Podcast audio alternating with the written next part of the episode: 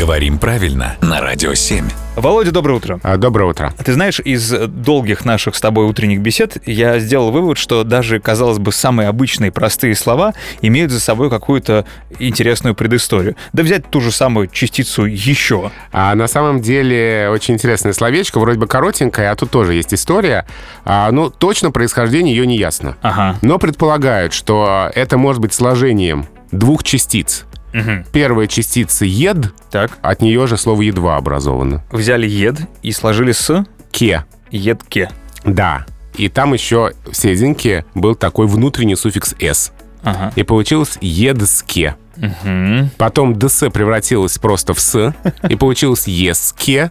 А потом, э, вот смотри, слова лоск и лощина. Ну, смягчилось вот. э, Видишь, СК и там ище рот. Перешло. Да. Мгм. Точно так же ЕСКе превратилось в Е, ще, еще. Да.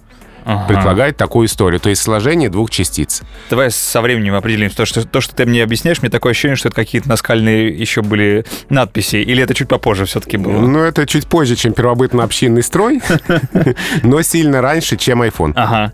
Вот так гораздо яснее стало. Спасибо, Володя.